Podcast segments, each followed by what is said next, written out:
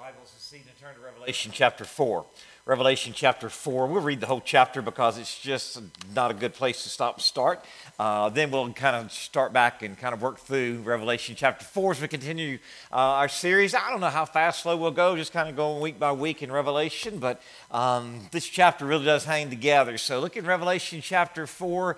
Uh, the series title is Revealing Jesus. and It really is a revelation of Jesus, revelation he gave to John, and tonight really is a um, revelation of God. This really is God revealing himself to us. And as he does, our response truly is to worship. That's the whole purpose of Revelation chapter 4. So look at what it says.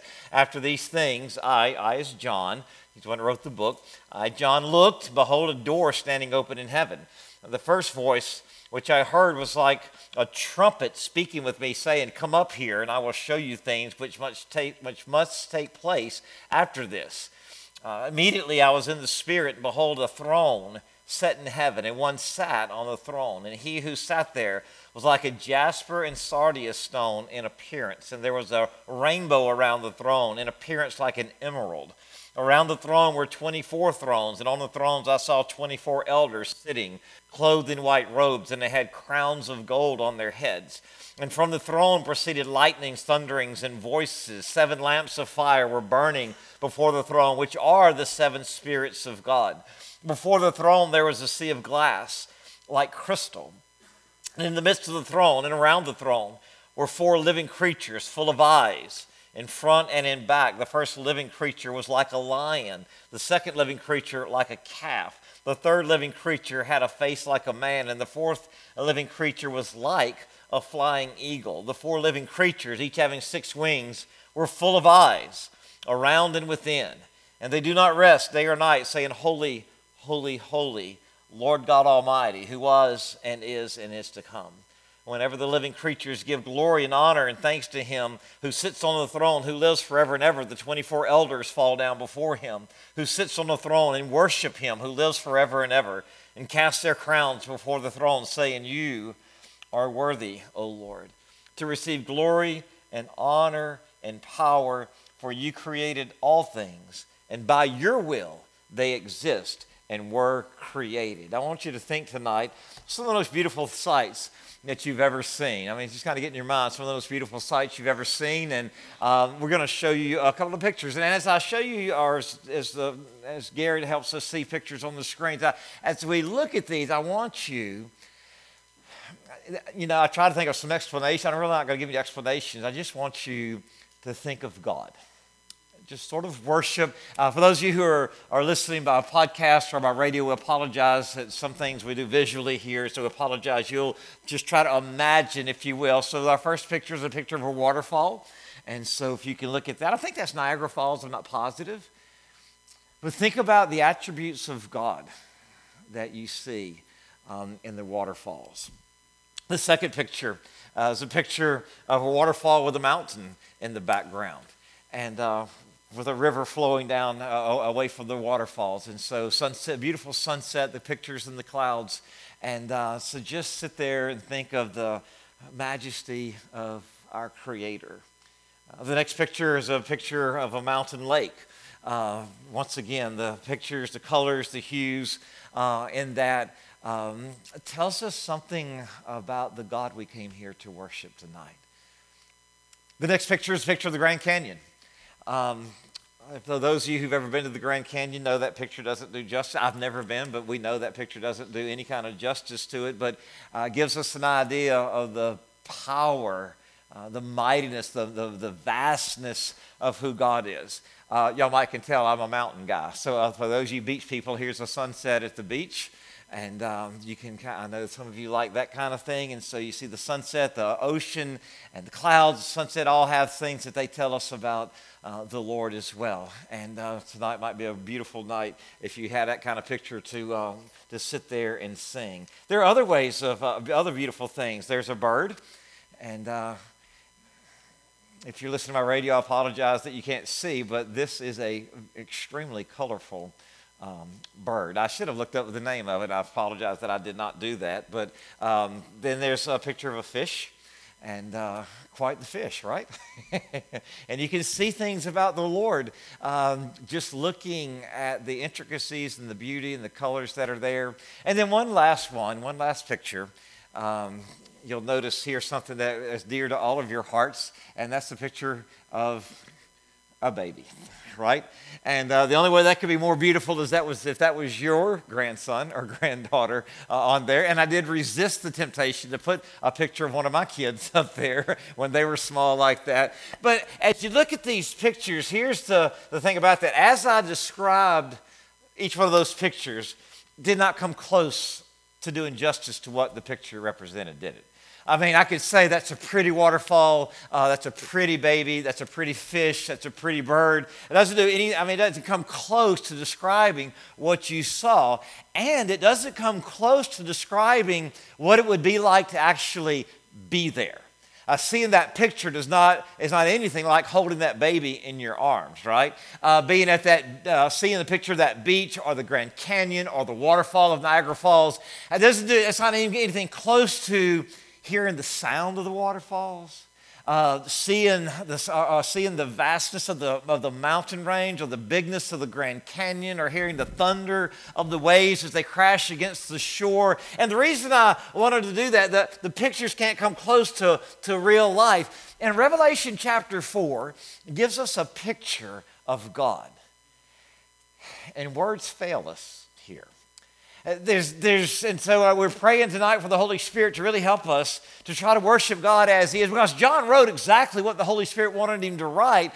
But if you let it stay as words and you don't really, or, and I don't really try to allow the Spirit to make real God to me and the majesty and the beauty and the grace and the vastness of our God, then we miss out on what we want to try to do tonight is really to, and every time we worship together, is to truly enter into the presence of God. It's not just about learning, it's not just about knowing something new, but it's about entering the, the presence of God.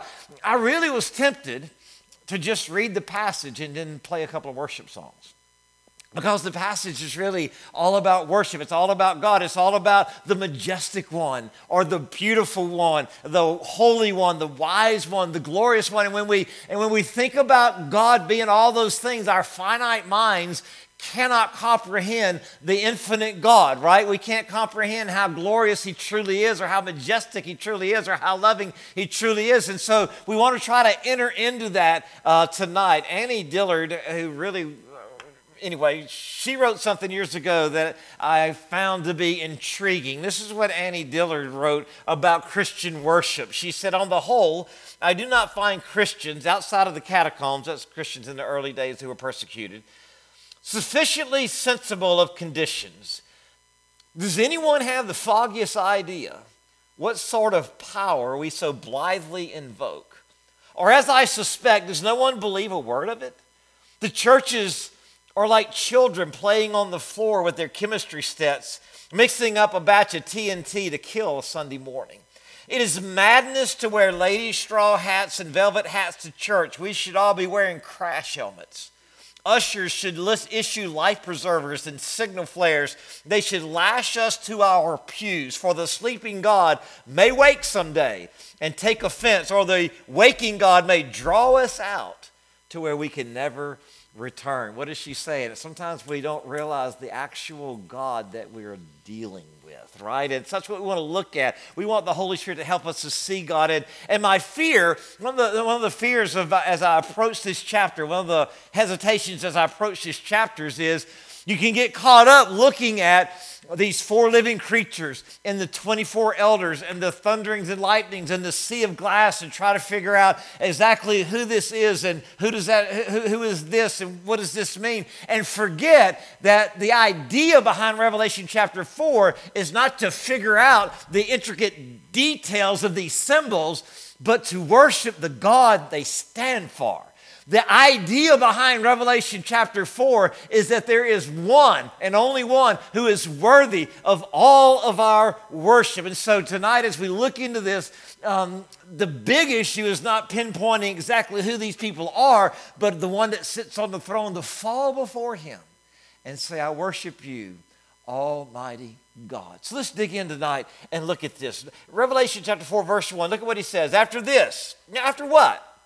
Well, after the things that he had just seen. Uh, John had just seen a vision of Jesus in Revelation chapter 1. Then we have the letters to the seven churches in Revelation chapter 2 and 3. And when John says after this, uh, typically it's going to introduce a new vision.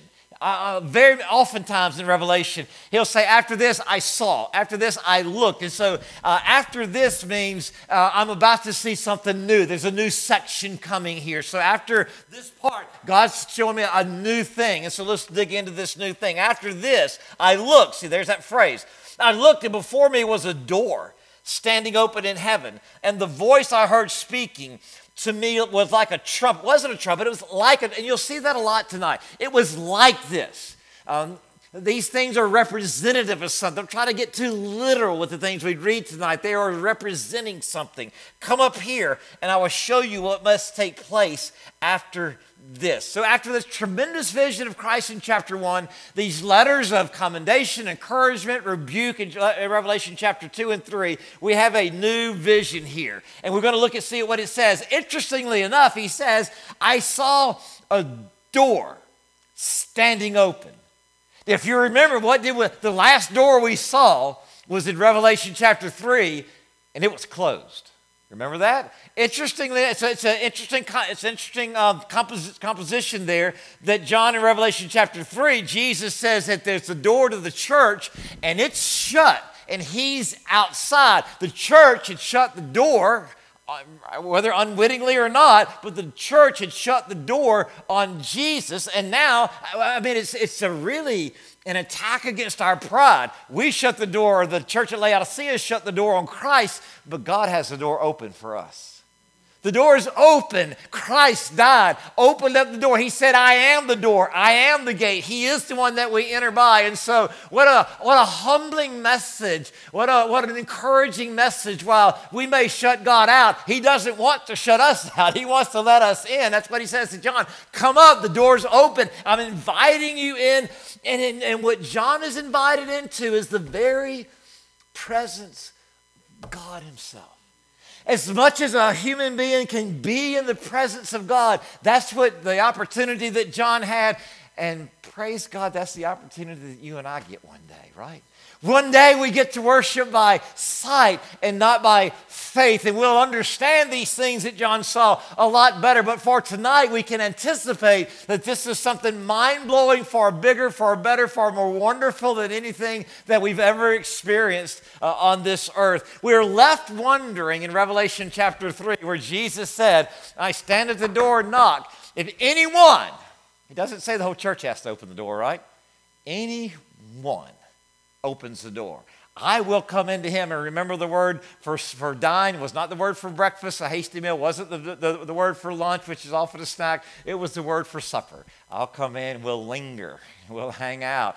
And, uh, and we're left wondering did anybody open the door? We don't know. We're left wondering with the church of Laodicea. They looked around after that letter was read.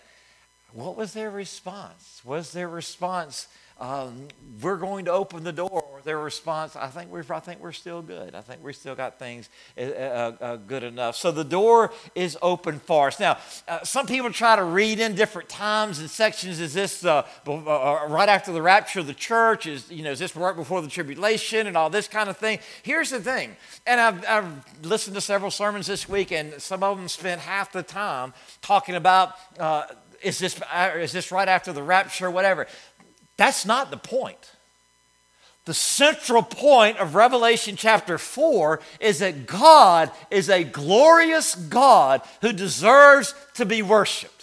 And if you get caught up in this Revelation chapter 4 trying to figure out timetables and exact things like that, you miss the whole purpose. And the whole purpose and the central character is God Himself and the worship that He deserves. Look at the second part of Revelation chapter 4, verse 1. He says, In the voice I had heard, first heard speaking to me, like a trumpet, come up here, and I'll show you what may take place after this. Uh, you remember that trumpet voice was in Revelation chapter 1, verse 10, don't you? Revelation chapter 1, 10, John says, I was in the Spirit on the Lord's day, and I heard a loud voice as of a trumpet. It's the voice of Jesus. Jesus is the voice. It's not a trumpet, it's the voice like a trumpet. Loud, clear, beautiful voice calling John uh, to come up. Now, look what happens when he comes. Up. And what, what we're going to see here now, this is, a, this is an important point.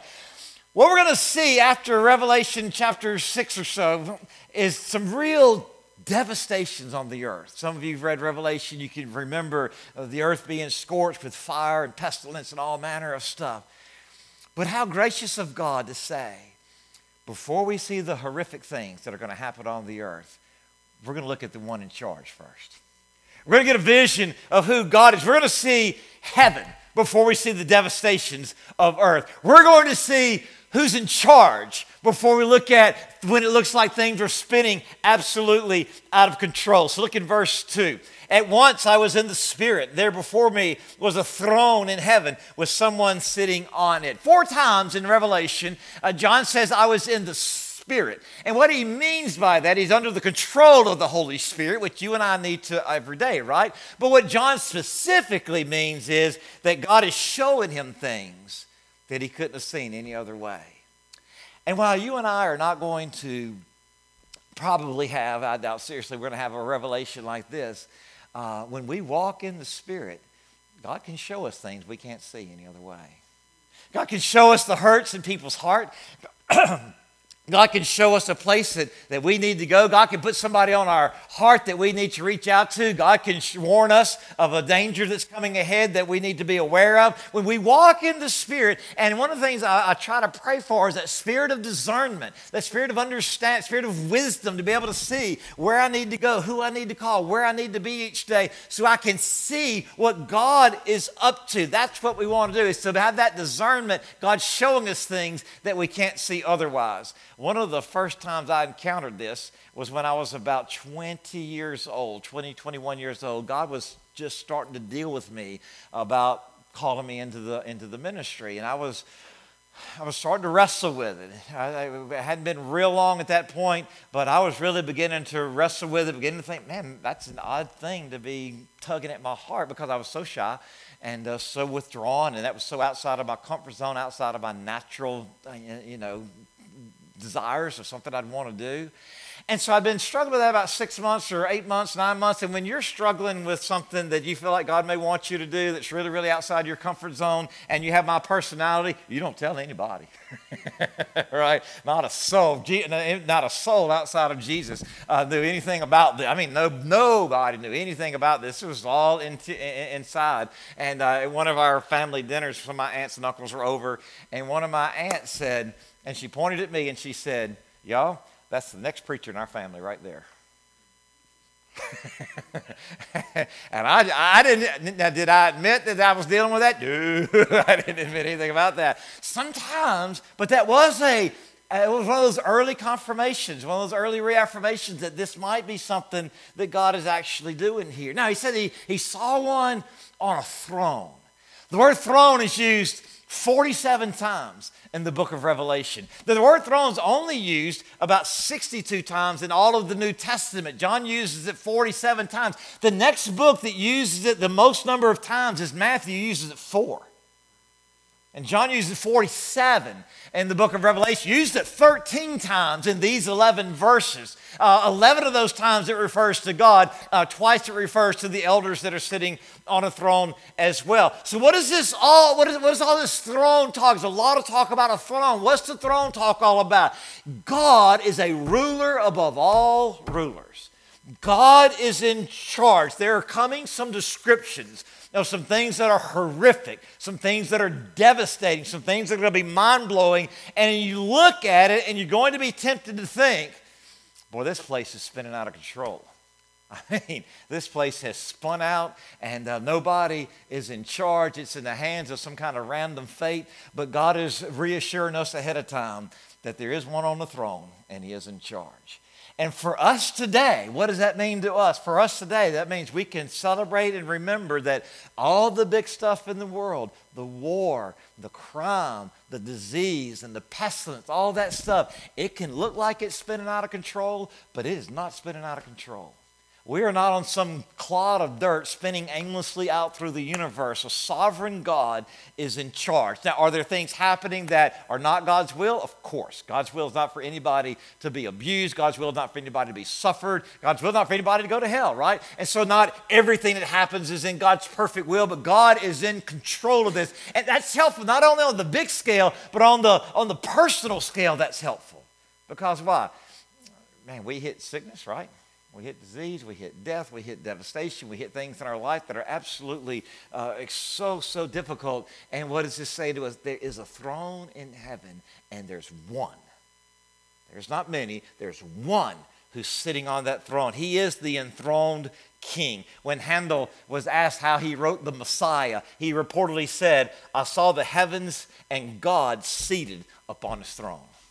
And that's where the inspiration he got for writing that beautiful song called The Messiah. Look at Revelation, or the, the, the composition of the Messiah. Look at Revelation chapter 4, verse 3 from the book of uh, the uh, New International Version. And the one who sat there had the appearance of jasper and ruby a rainbow that shone like an emerald encircled the throne. So here you have the enthroned king. He's sitting there, and it says he has the appearance like. He's not a jasper. He's not. This is like. He's trying to give us a, a, representation. He's trying to give us a picture of what God is like. And he says it's jasper and ruby. Many people describe the jasper as being like a diamond, as being like clear. The ruby is red. And uh, boy, you can read commentaries, and there's all manner of reasons for the colors behind uh, these stones.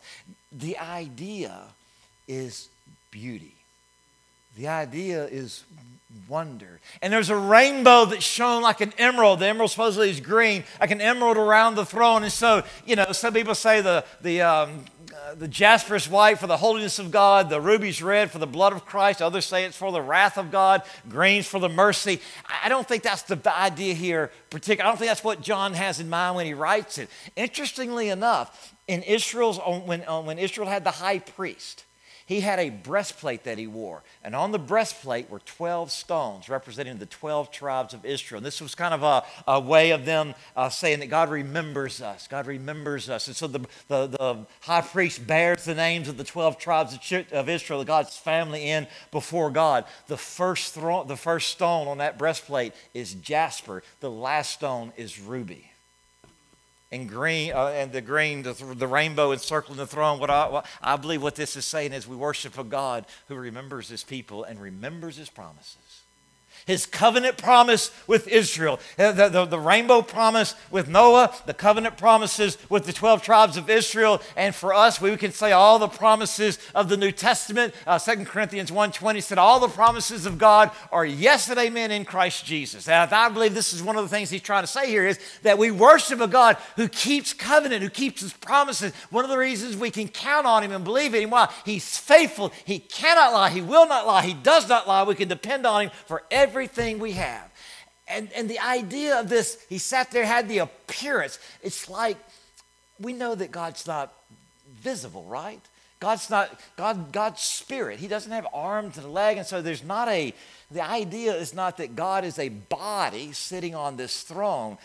God ma- is manifesting part of his glory, part of his, uh, uh, uh, his personhood from the throne, and it's, it's a visible outshining of the invisible God. It's a visible representation of the glory that a human being cannot take in all at one time. This is not all, God's not on the throne and, and He's not anywhere else. This is just a part, this is just a representation, an outshining of God. And it's an outshining of beauty and promise keeping and worth and His covenant promises. And so that's a reason what? For worshiping God. Look, if you will, to Revelation chapter 4, verse 4. Surrounding the throne were 24 other thrones, and seated on them were 24 elders. They were dressed in white and had crowns of gold on their heads. From the throne came flashes of lightning, rumblings, peals of thunder. In front of the throne, seven lamps were blazing. These are the seven spirits of God. We've talked about that before. The seven spirits, seven is a perfect number. This is representing the Holy Spirit. We need the Holy Spirit to worship, right? It's not seven spirits, it's the totality of the Holy Spirit. And so, one of the things we learn from this is that when we worship, what do we want to do? The Holy Spirit help us worship. Make Jesus real to us. Yesterday, my quiet time, as I was, interestingly enough, as I was praying yesterday, I knew I had to speak yesterday, and my quiet time was from John 14, where it says, The Spirit has come to testify of me.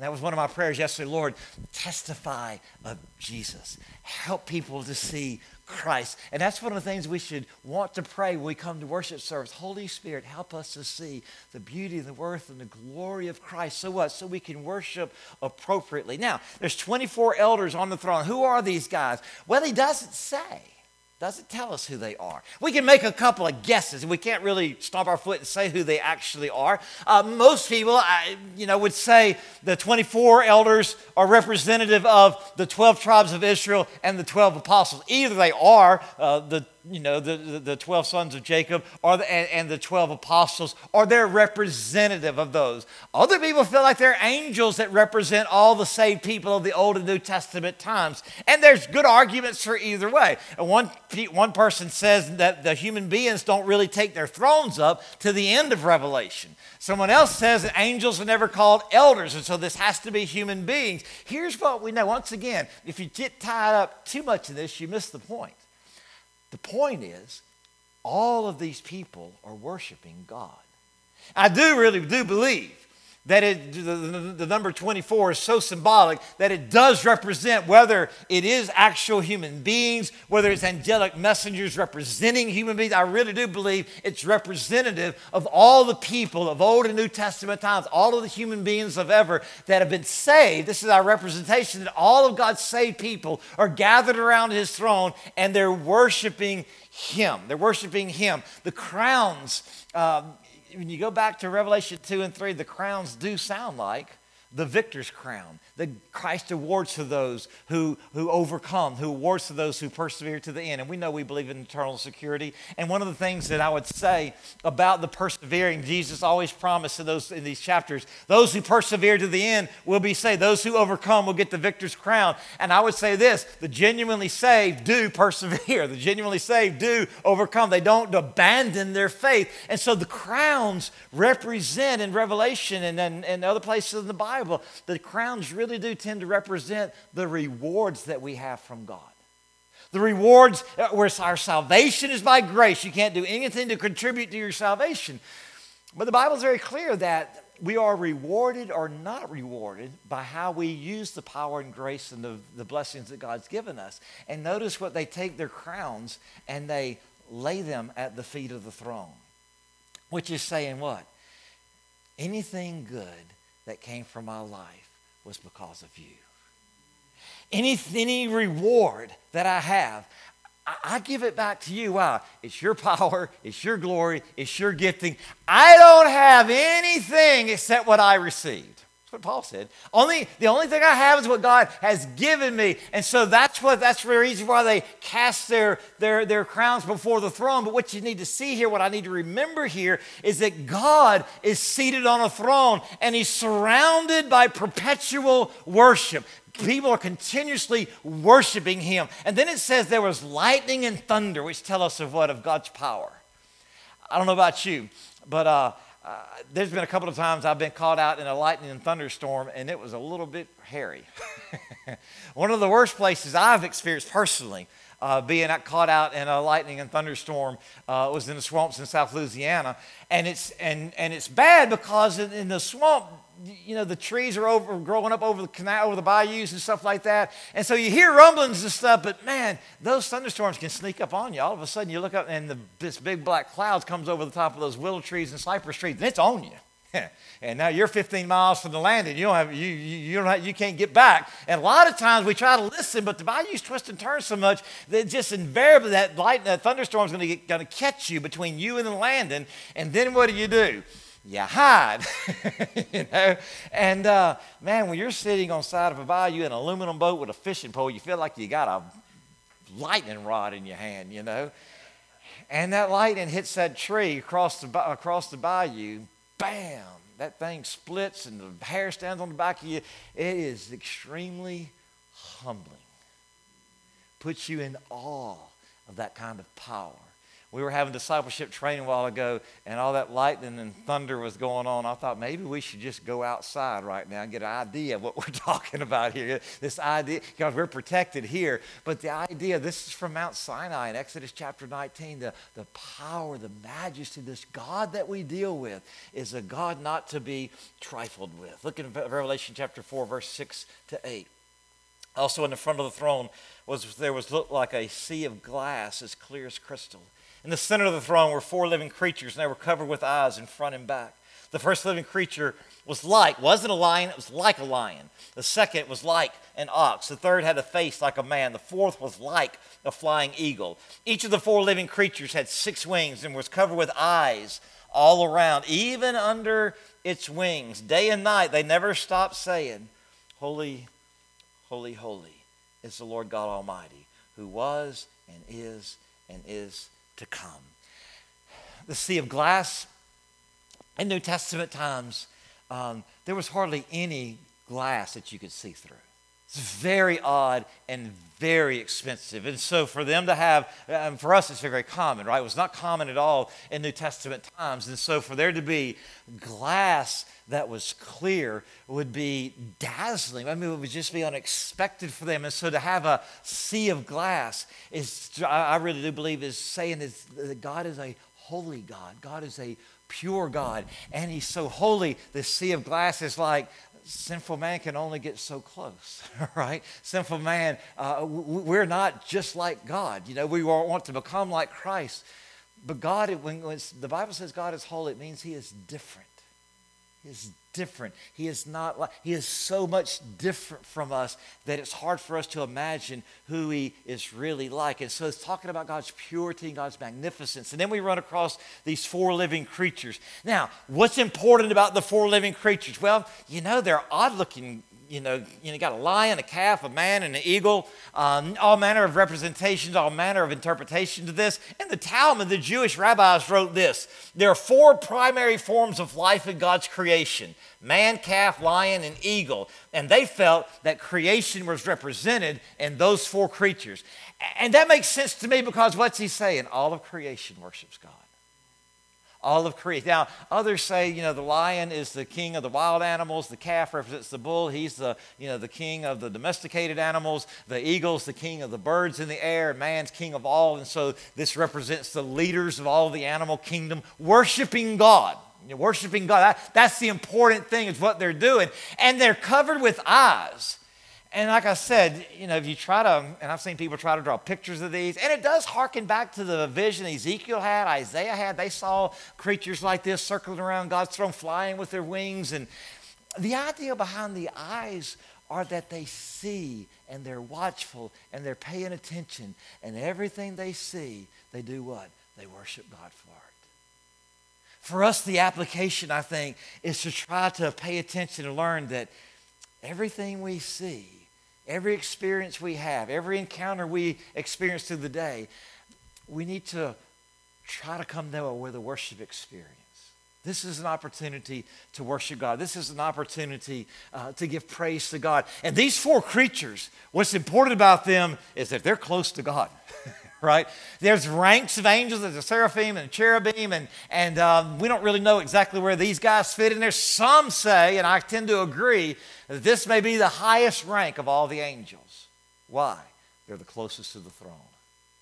And they have the highest job, which is what? Which is to worship. And that's what they're doing day and night. They're worshiping, worshiping. The point is that all of creation worships God. Worship of our Creator is not to be an afterthought, it's to be of very first importance in our life. And then this end up with verses 9 through 11. Look at the New Living Translation, verses 9 through 11. Whenever the living beings give glory and honor and thanks to the one sitting on the throne, the one who lives forever and ever.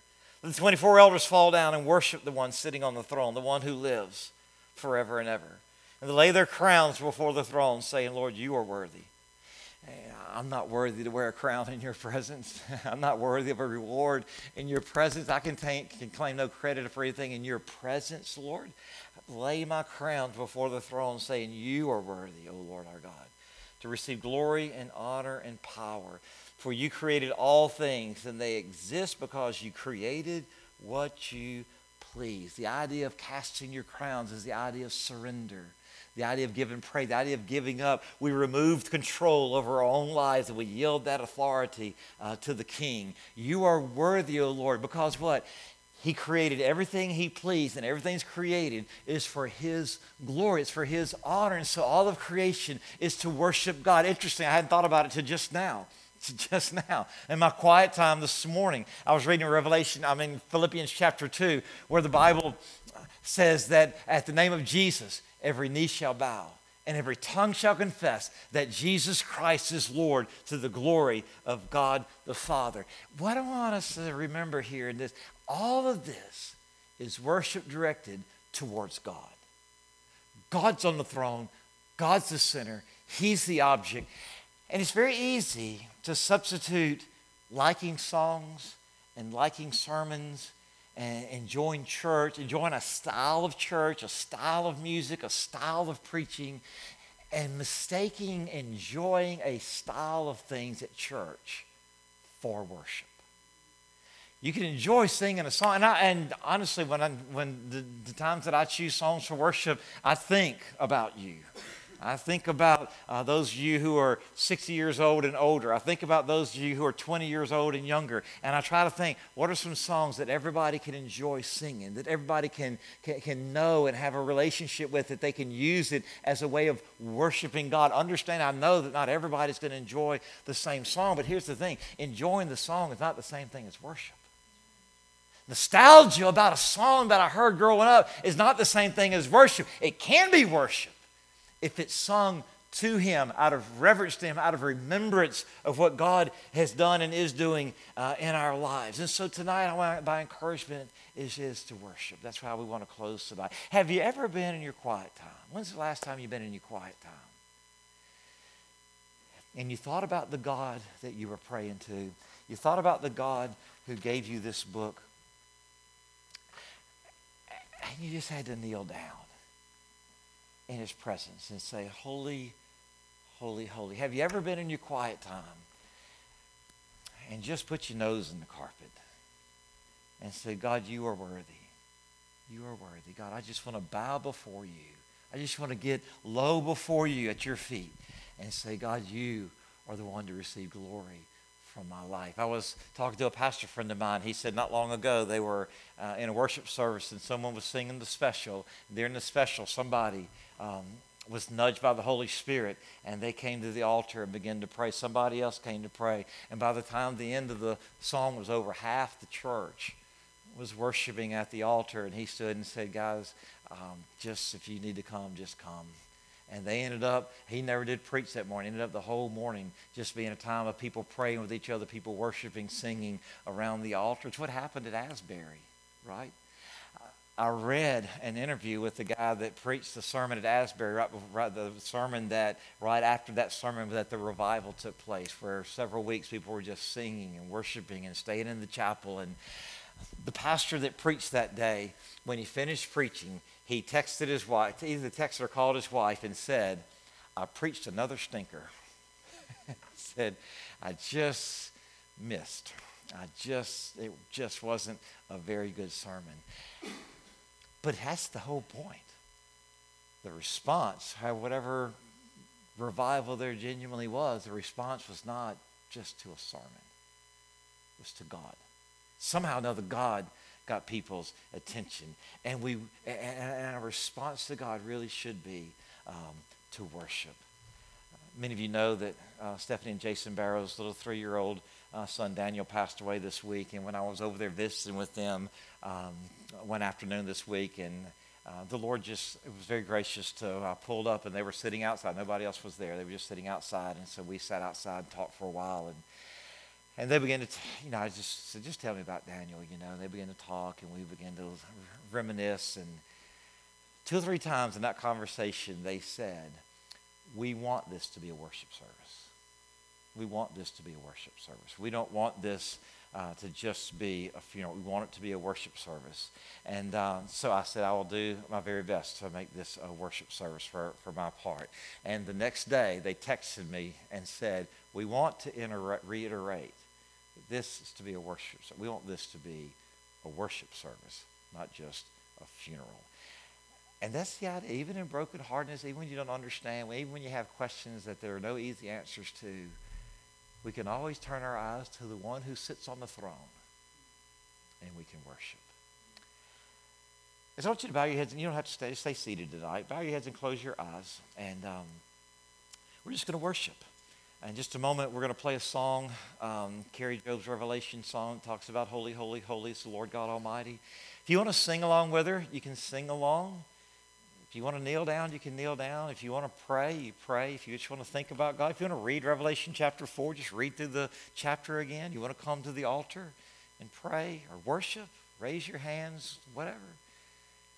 I'll be here at the front. If you want, you need me to pray with you, I'll be glad to do that. But for a few minutes, we're just going to play the whole song and uh, just sing, worship however you feel like you need to respond to the Lord tonight. So let's play that song and you worship tonight.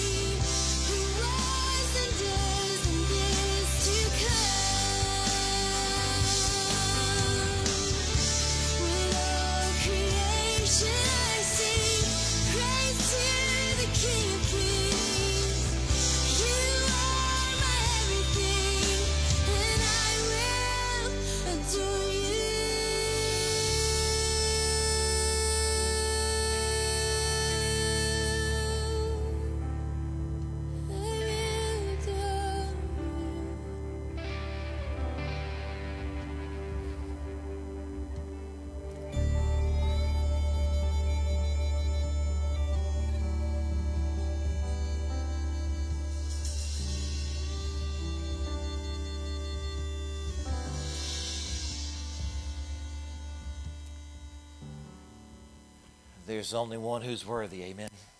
Amen. Would you stand, please? Anybody need to say anything before we dismiss? Let's bow for a word of prayer and just worship. Thank God for a day that we could worship Him today. Jeff, would you dismiss us in prayer, please, sir?